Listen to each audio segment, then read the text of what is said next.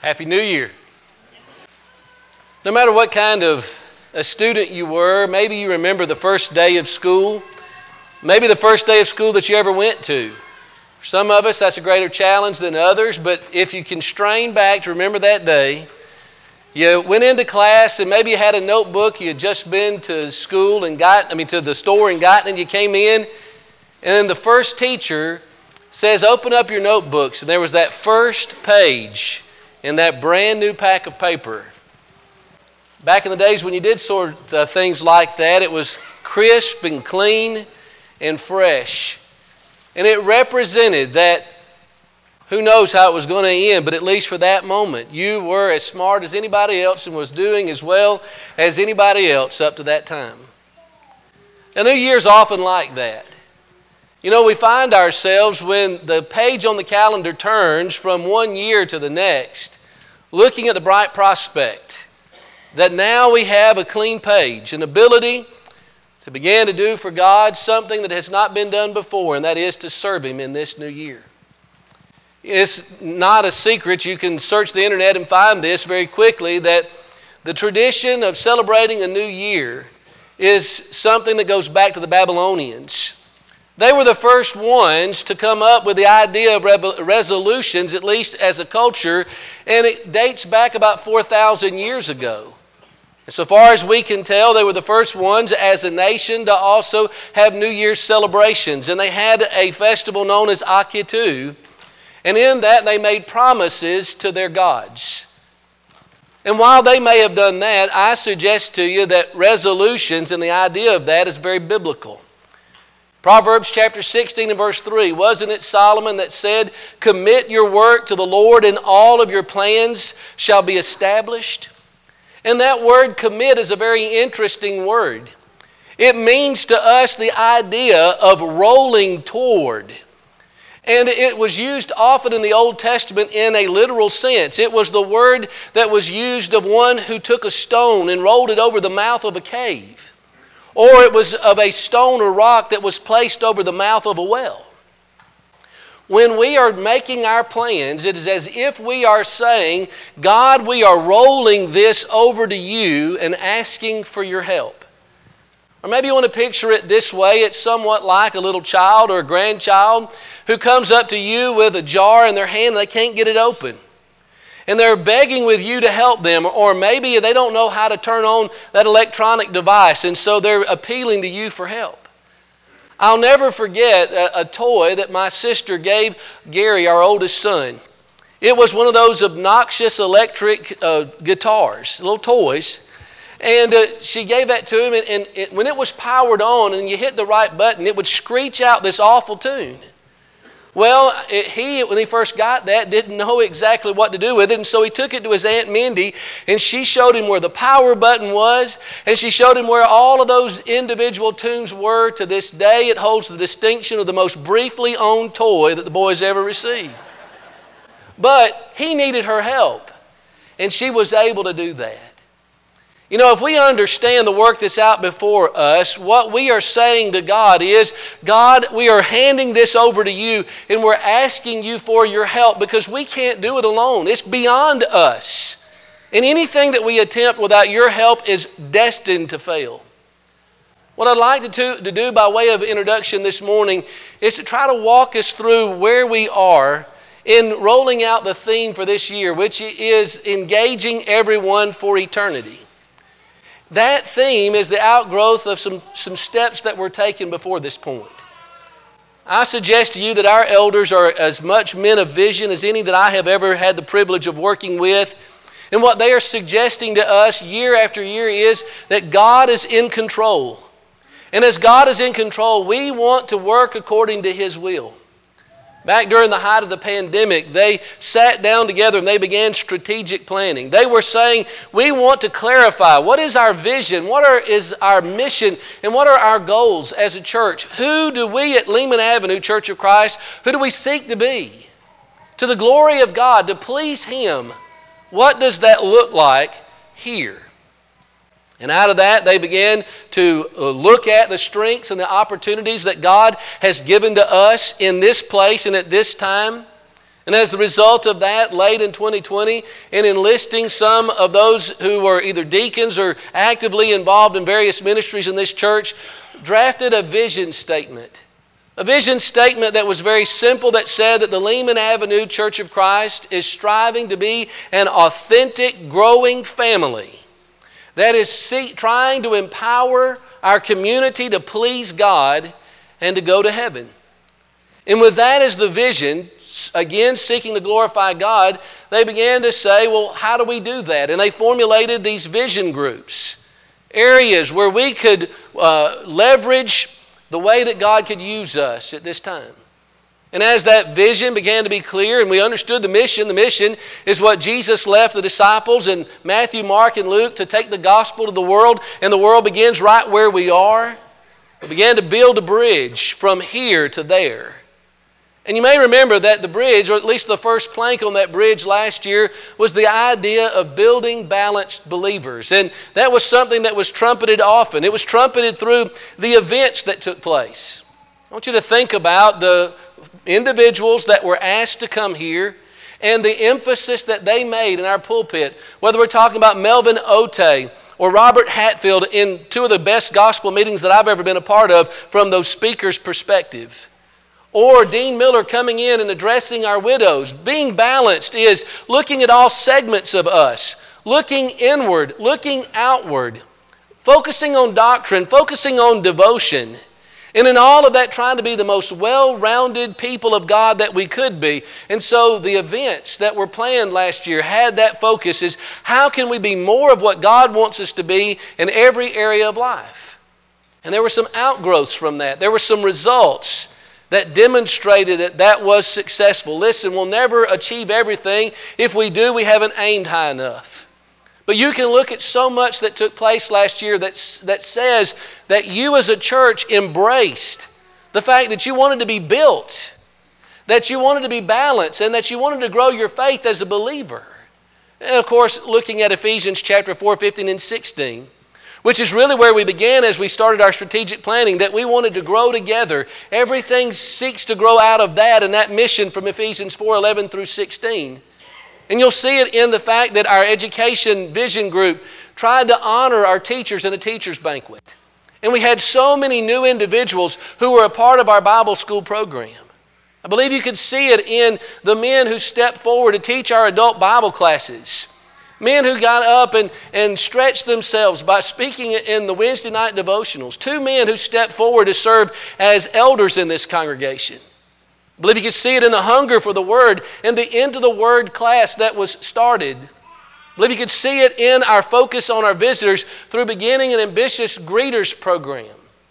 You could see it in the emphasis that was placed in our youth and the activities, the ever robust and growing young adult ministry that's taking place here.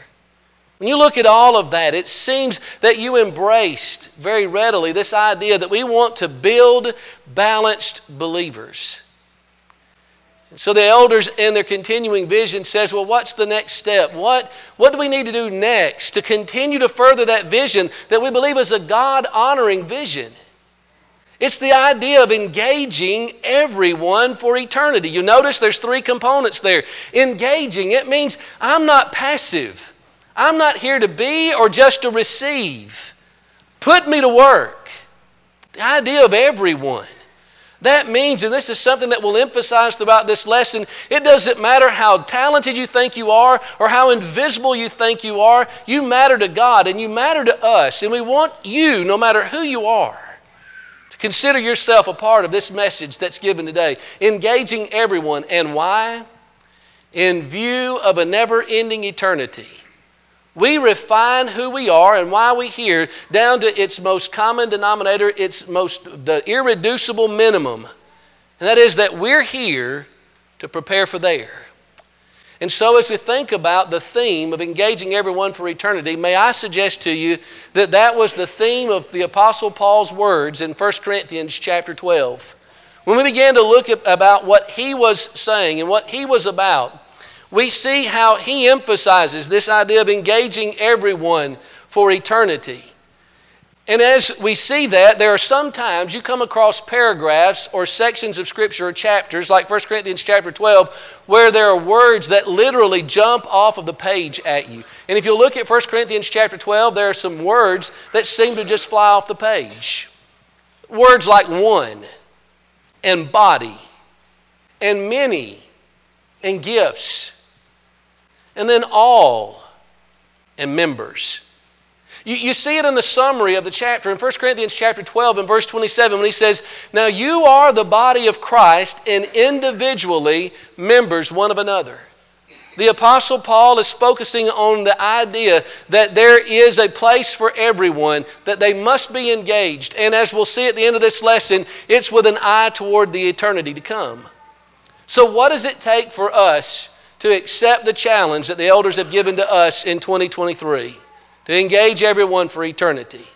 I believe there are three personal takeaways that all of us should get as we read 1 Corinthians chapter 12. What will it take for every one of us to be engaged for eternity? Number one, you need to acknowledge your God given gifts. You'll see that in verse 7 through 11. In the scripture that Todd read so well a moment ago, he demonstrates something that we'll talk more about in those gifts. The gifts that Paul is talking about to the Corinthians is different from the gifts that we have today. Theirs were miraculous, ours are not miraculous, but all of us have been given gifts. We've been given abilities that we can use. And the Apostle Paul tells us three things about acknowledging those gifts. First of all, it means that you need to be aware of those gifts. And that's how Paul begins the entire section in 1 Corinthians chapter 12 and verse 1. He says, Now concerning spiritual gifts, brethren, I do not want you to be unaware. It's easy for us to look at the, at the person next to us, everybody else in the room. It's easy for us to see what others do well, and it's so easy for us to minimize what it is that we do well. Or, in fact, maybe we're not even aware that we have an ability or gift that God wants to use. Perhaps when we see what Paul is saying here, we think in terms of the fact that I, I don't have a gift, at least one that's presentable because of my past, of what I was before. And you know, it seems like the Corinthians struggle with that because the Apostle Paul seems to address that in 1 Corinthians chapter 12 and verse 2. But what Paul is saying is that when you become a faithful child of God, maybe if you're restored, maybe if you decide, I'm not going to just be a, a, passive member of the body of Christ, but I'm going to be active, or maybe when you come up out of the waters of baptism, what God is saying to you, verse 3 is, is that you have one purpose. That's not just for the preachers and the elders and the deacons and the Bible class teachers. It's not just for uh, those who seem more visibly involved. It's for everybody. The newest Christian who is here today, all the way up to the Christian who has been the Christian the longest in this room, to the youngest person in this room, all the way up to the oldest person in this room who can understand what I'm saying, what God is saying is, I want you to be aware of your gifts, your abilities, that they're valuable. Understand that you have them.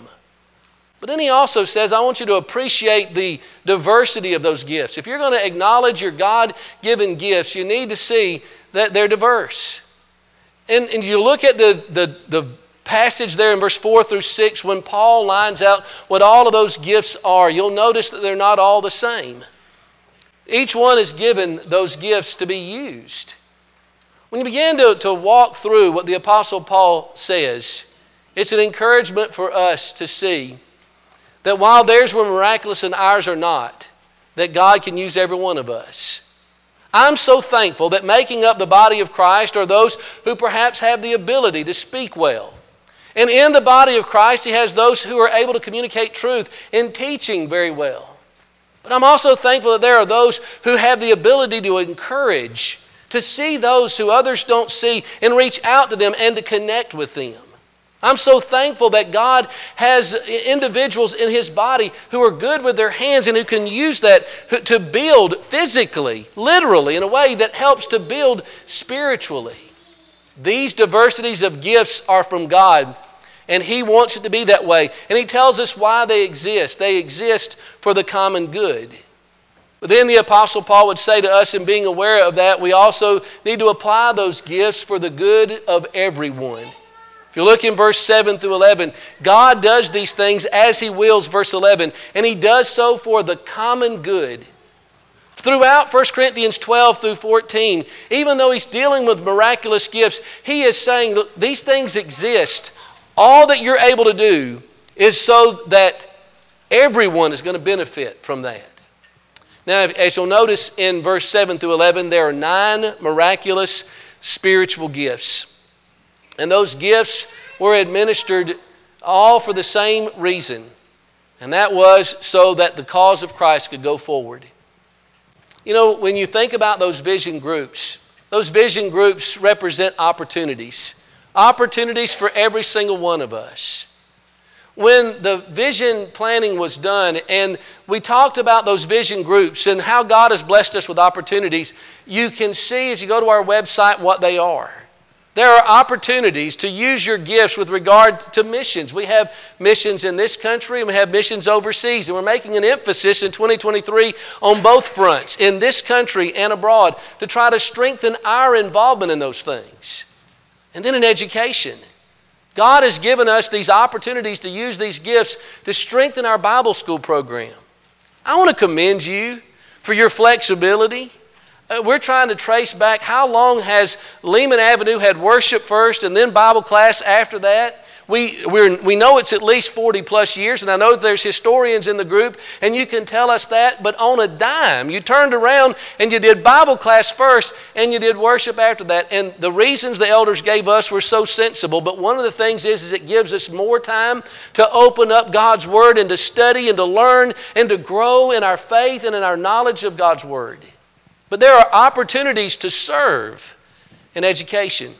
One of those vision areas that you'll find on the website is that there's the opportunity to be involved in the church family. What can we do to edify the body of Christ? To help folks to grow in their faith who are already in the family. And then there's local outreach. God has given us well over 100,000 souls right in this immediate area that we can reach out to on the job, in school, in our daily activities. We need to be reaching out to them with the most important thing that they need, and that's the gospel. That vision group helps us to try to do that. Well, then you think about the fact that there are some more practical things that we deal with when we're together, like media tech, and as it involves things like the website that are ongoing. There are opportunities to be involved when it comes to that. There's that young adult ministry that we're talking about, reaching out to our college students and our young professionals, realizing that these burgeoning adults who are just taking their first steps outside of the home, they still need our nurturing, they need our help, and they need to realize that we need their help. That vision group exists for that reason. When you think about the idea that God has given us these various outlets, ways to be involved, God is saying, I need you in some way. You know, when you think about the work of the Lehman Avenue Church, you can look in different directions. There are those ministries that have already been going on for quite some time that still need help. Bible class teachers and those to assist them. There uh, are various ways to lead in the worship of the church. There are tasks like working with our youth, and there, we have an active youth program where there's always a need for chaperones and support. But then you think about some new uh, opportunities that we've not had before. Open doors in 2023 where the elders are saying, here are additional ways for us to be involved. There's a young adult retreat that's about to happen very shortly, in a matter of weeks. And it needs helpers, it needs chaperones, it needs support. There's a youth mission trip. I don't know if it's the first one, it's the first one in a long time. Where we're saying to our young people, you're evangelists now, and we want to encourage you and want to help you to do that. Or it's the equipped workshop, which you've already heard some about. You're going to hear a lot more about in four months, something that will help hopefully reach out to our community, will strengthen us, and to strengthen our brotherhood. And it needs individuals to help us to move that forward. And then there are the works that take place in every congregation all the time. There are needs that exist in every church on an ongoing basis. How about visitation? There are always people in the hospital that need someone, a, a, brother or sister in Christ, to go and see them, or those who are in the nursing homes, or those who are shut in. You know, we have a, a, a Bible teacher supply room. It needs organized, it needs straightened on an ongoing basis. There's communion preparation, there is transportation to provide, there are new Christians to mentor. There are those activities. There's uh, hospitality to practice in your home. So many Christian activities that God calls upon us to do on an ongoing basis. And so what Paul is saying in the very first part of this in 1 Corinthians chapter 12 as he deals with a different kind of gift no doubt is be aware that from the greatest to the least however you rank that that you need to be aware of your gifts that God wants you to see it and to use it. But a second, and I think equally important emphasis of Paul as he's trying to get Corinth to be engaged, every one of them for eternity, is the idea that you need to be united in your God given cause. If you look in verse 12 and verse 13, the Apostle Paul says, As the body is uh, one body and many members, just like the physical body, it's that way with the spiritual body, so also is Christ. For by one Spirit we are all baptized into one body, that whether Jew or Greek, whether slave or free, you've all been made to drink of one Spirit. Of all the books in the New Testament, there is not a book that deals more with unity and division than 1 Corinthians. You realize that's the key passage of 1 Corinthians. In 1 Corinthians chapter 1 and verse 10, where the Apostle Paul says, I beseech you in the name of our Lord Jesus Christ, that you all speak the same thing, and that there be no divisions among you, but that you be perfectly joined together in the same mind and the same judgment. For it has been declared of me concerning those of Chloe's household that there are quarrels among you. For this I say that every one of you says, I am of Paul, I'm of Apollos, I'm of, of Cephas, I'm of Christ. Is Christ divided? Or was Paul crucified for you? Were you baptized in the name of Paul? Paul is driving home the importance of unity, not just in chapter 1, but nowhere does he deal more with it than in chapter 12. And when the Apostle Paul gets to chapter 12, from chapter 12 and verse 1, when he says, Now concerning spiritual gifts, all the way to chapter 15 and verse uh, 1, where he says, Now I tell you, he is dealing about spiritual gifts and the unity that ought to exist in the practice of those gifts. You know, we, we love to see people working together to do important things. And it has become a YouTube sensation. It wasn't a YouTube video, but it was a picture I saw, first of all, of many uh, events like this. It was of an Amish community, and they, there were several of them. I believe it was about 80 in the state of Pennsylvania, and they decided they were going to move a house a 200 year old colonial style house. And so, with no power tools, they just got all those men together and they lifted up that house and they moved it over 150 feet. There have been other stories. There's the Buginese in Indonesia that lifted together, I don't know how many of them there were, a six ton house. And then there, were the, uh, there was a Filipino community. There was a, a storm that had come in, a, a monsoon, and it threatened through a flash flood to destroy this lady's house. She was old, she couldn't do it herself. And so these individuals grabbed up that house. At one point, they were walking through a raging river, and they took it up and they laid it on a hillside and saved that woman's house from destruction. You know, in a moment like that, what do you do? When someone says, This is urgent, we've got to take care of this now, we've got to do something about it. Everybody, no matter who you are, put your hands to the house and lift it up. You're, you need to pull your weight and do what you can, and together we'll get it done. And that's the challenge that we face at Lehman Avenue. We need everybody to get their hands on the house of God and lift it up. That was what Paul was trying to get the church at Corinth to do. But you know, when we think about the fact that we have, of all that we do, all those different programs, all those different activities, we have one cause. And praise God, it's His cause. When you look in 1 Corinthians chapter 12, you see an emphasis on it being God's cause.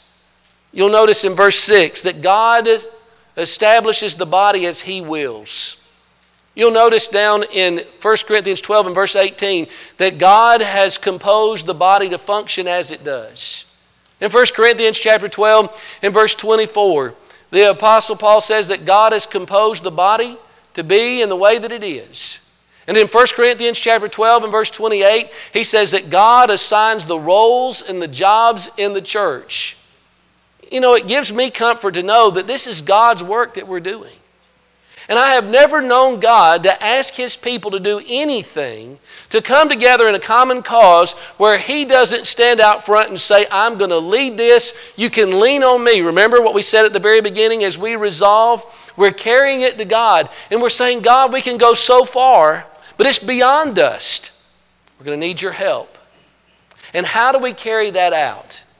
What the Apostle Paul says is, we have got to be united. And unity in 1 Corinthians was measured in two ways it was measured in the negative and in the positive. In other words, if we're going to be united, there are some things that we are not to do, and there are some things that we are to do. You can read through 1 Corinthians and see what was not to be done. What was not to be done, according to 1 Corinthians chapter 1 and verse 2, was to measure success with a worldly yardstick. Don't listen to the world's measurement of power and wisdom and importance. What's not to be done is that we're not to line up through strife and envy and be followers of people rather than followers of Christ, chapters 3 and 4. If we're going to be united, we are not to be distracted and to be disrupted by the presence of sin among us, to let sin reign. 1 Corinthians chapter 5 through 7. If we're going to be united, we can't let our liberties and, and, what we're able to do, our freedoms, to be more important than a brother and sister in Christ who we may cause to stumble. 1 Corinthians 8 through 10. And we must not look for ways to divide ourselves, to roll into small groups and cliques. Chapter 11. You see, there are some things that have to be eliminated if unity is going to occur. Attitudes and actions that have got to be done away with. But I want you to also see that unity is going to be achieved. Everyone's going to be engaged in eternity if we do some things positively. I see at least two things. Number one, imitate the unity of the Godhead. Will you notice that the gifts and the ministries and the effects in 1 Corinthians chapter 12 all come from God? Go back and look at the passage that was read to us this morning. God gave the gifts. Then you look at the Lord, that's Jesus. He, he delegated the ministries.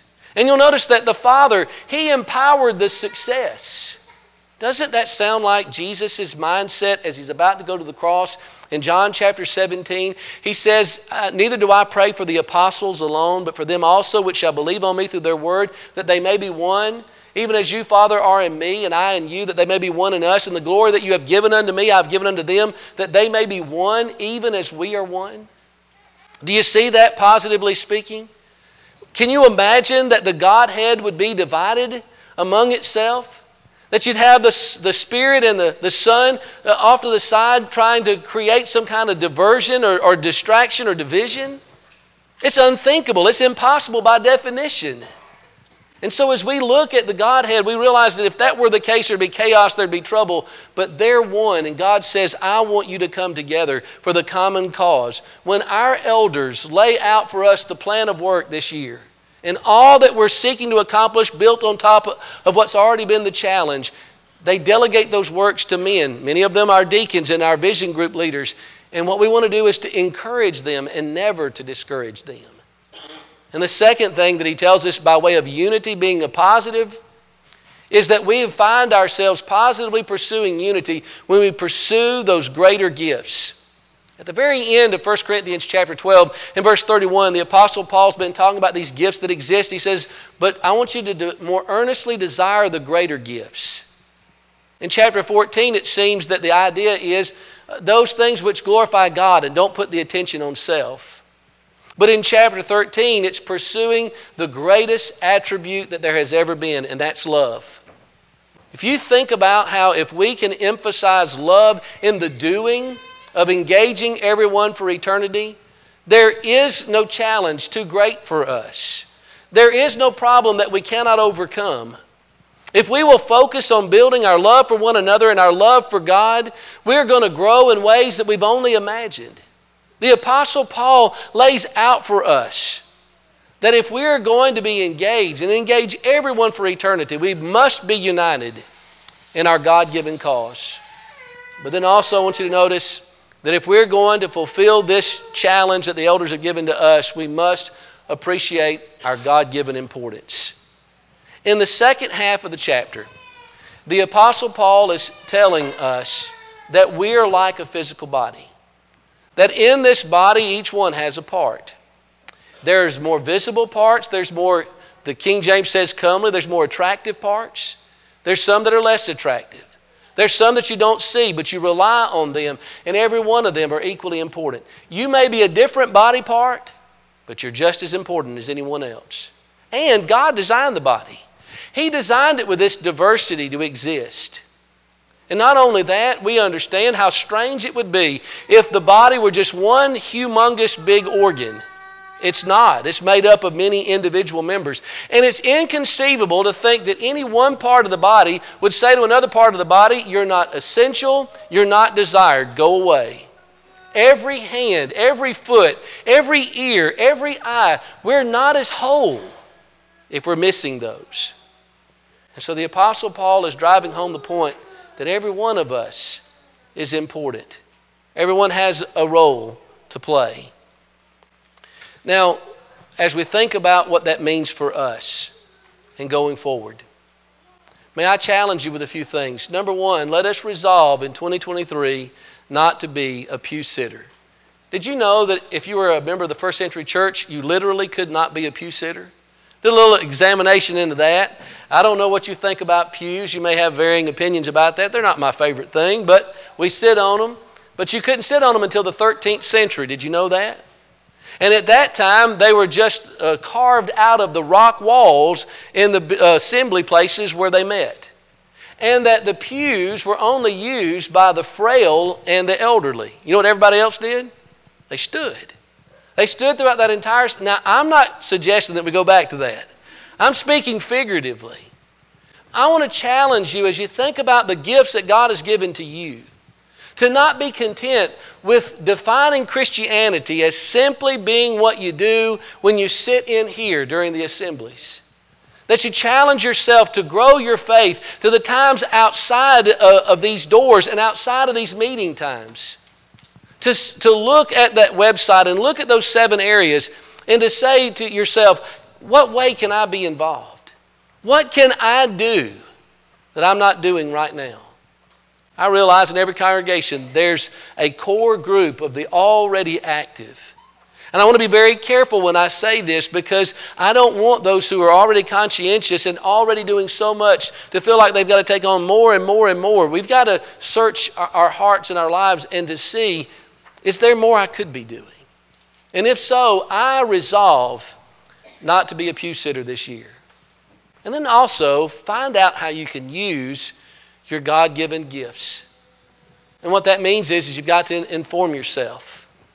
And, and that maybe begins by praying. I love what David said in the long ago in Psalm 119 and verse 18 when he says, Open up my eyes that I may behold wonderful things out of your law. If, if you expand that idea of that to being all of God's Word, open my eyes that I may understand wonderful things about what your servant Paul says in 1 Corinthians chapter 12. Pray.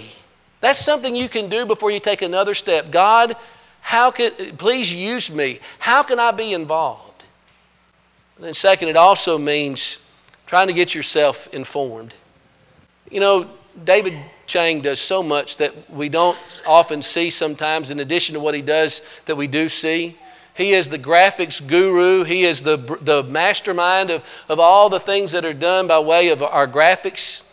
He also is in charge of the magazine. The magazine the elders asked starting last year that we put out that it kind of gives a state of the congregation.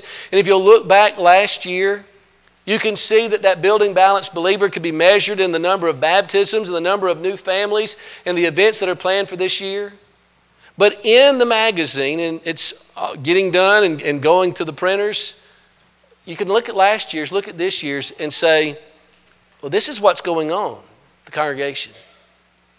And this is ways in which we're emphasizing our time, talent, and treasure. Then also be plugged into the announcements. Confession. I'm one of the worst at seeing the announcements. But the good thing is there's a lot of different ways to find them. You can find the announcements through, if you're a Facebook user, on the Facebook members page. If you're not uh, in that, I don't even know, are you the administrator of that? I tell you what, David will be able to give you an answer to that. If you want to get on that and you're a member of this congregation and you're not finding out, that's one place to get the news. Another place to get the news is that piece of paper, or it's an email that comes to your box that we call a bulletin. And in that has announcements of things that are going on, ministries, events. And then they're projected, and then they're spoken. There's different ways. And you know, usually one of those five or six maybe gets in and through to me. But, but listen, pay attention, be informed. Find out where you can use your gifts. And then, as, as importantly as anything, don't listen to that voice of rationalization in your head. Here's how it plays Neil's not talking about me. I'm too busy. I've got too many problems. I don't know enough. I'm too young. I'm too old. I'm too new. I've been here too long whatever it is that may be going through your head, we're so good at letting ourselves off the hook. You know, Jesus talked about that in Matthew chapter 22 when he says that the kingdom of heaven is like a king who gave a wedding feast for his son and he sent his slaves out to invite those to his feast and none of them had any interest in it at all. He sent more slaves out and he told them that the, the oxen and the livestock have been fattened, they've been butchered. All things are ready. Come to the feast. But they paid him no attention. One went to his farm, and another went to his business. Boy, the Lord reaches across 2,000 years and he speaks to me and he says, Be careful. Don't, don't be a rationalizer. Let this be the year where you say, I'm not content to sit in the stands or to stand on the sideline. I want to be in the game, I want to be involved.